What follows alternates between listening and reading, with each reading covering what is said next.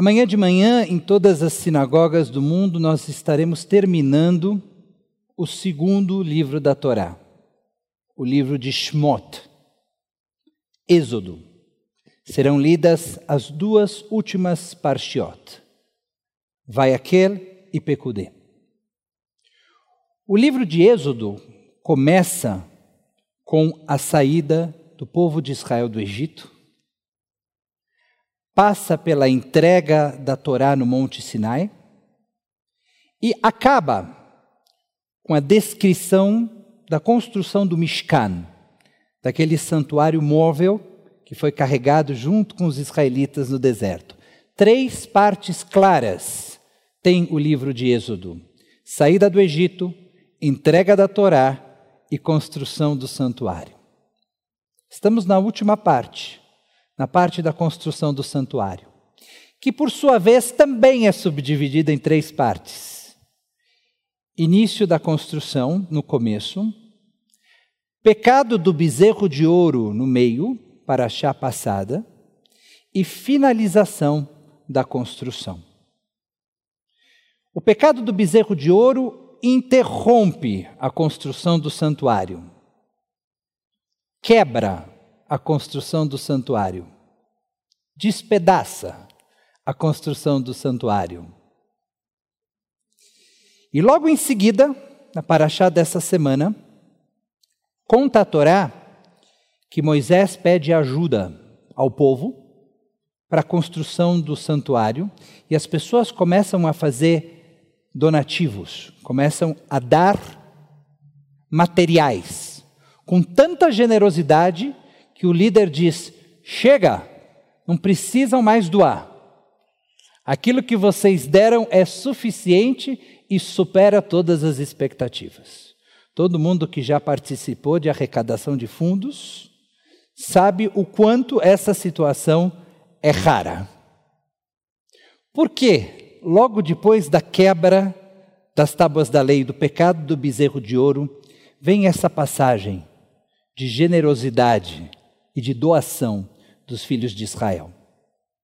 Gostaria de sugerir que depois de uma quebra, qualquer que seja ela, depois de um rompimento, depois de uma crise, a única forma de reconstrução é nós exacerbarmos em nossa generosidade. Apenas se formos capazes de darmos tudo e mais um pouco, aquilo que foi rompido pode ser reconstruído. Isso vale para uma relação amorosa. Isso vale para uma amizade. Isso vale para uma relação de trabalho, uma relação profissional. Isso vale também para a crise em que todos nós estamos inseridos. A crise do coronavírus, que já leva um ano, destruiu algo de forma definitiva. E a reconstrução do algo novo que virá depois será somente possível se dermos tudo, se formos absolutamente generosos.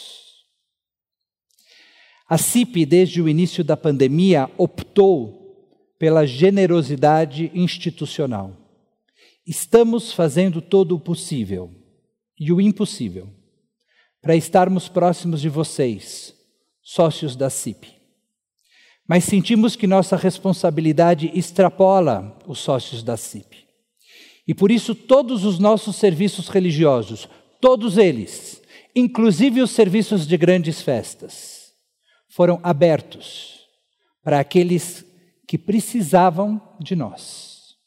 Judeus e judias que frequentam outras comunidades, mas optaram por não ir à sinagoga, por medo da contaminação, nos acompanharam nos serviços das grandes festas e vêm nos acompanhando nos Shabbatot. Pessoas que não pertencem à comunidade judaica, não judeus, que viram na nossa liturgia e na nossa mensagem fonte de serenidade, fonte de tranquilidade, fonte de apoio, estão nos acompanhando. E estamos felizes por isso também. Essa foi a postura de generosidade que a CIP adotou e vai continuar adotando. Porque nós acreditamos que depois de uma crise desse tamanho, a reconstrução só será possível se cada uma e cada um de nós der tudo, der o máximo da sua generosidade. Se vocês estão vivendo esse momento de forma desafiadora, saibam que tem pessoas que estão considerando esse momento simplesmente impossível. Temos que olhar para essas pessoas e dar o nosso máximo para reconstruir essa sociedade.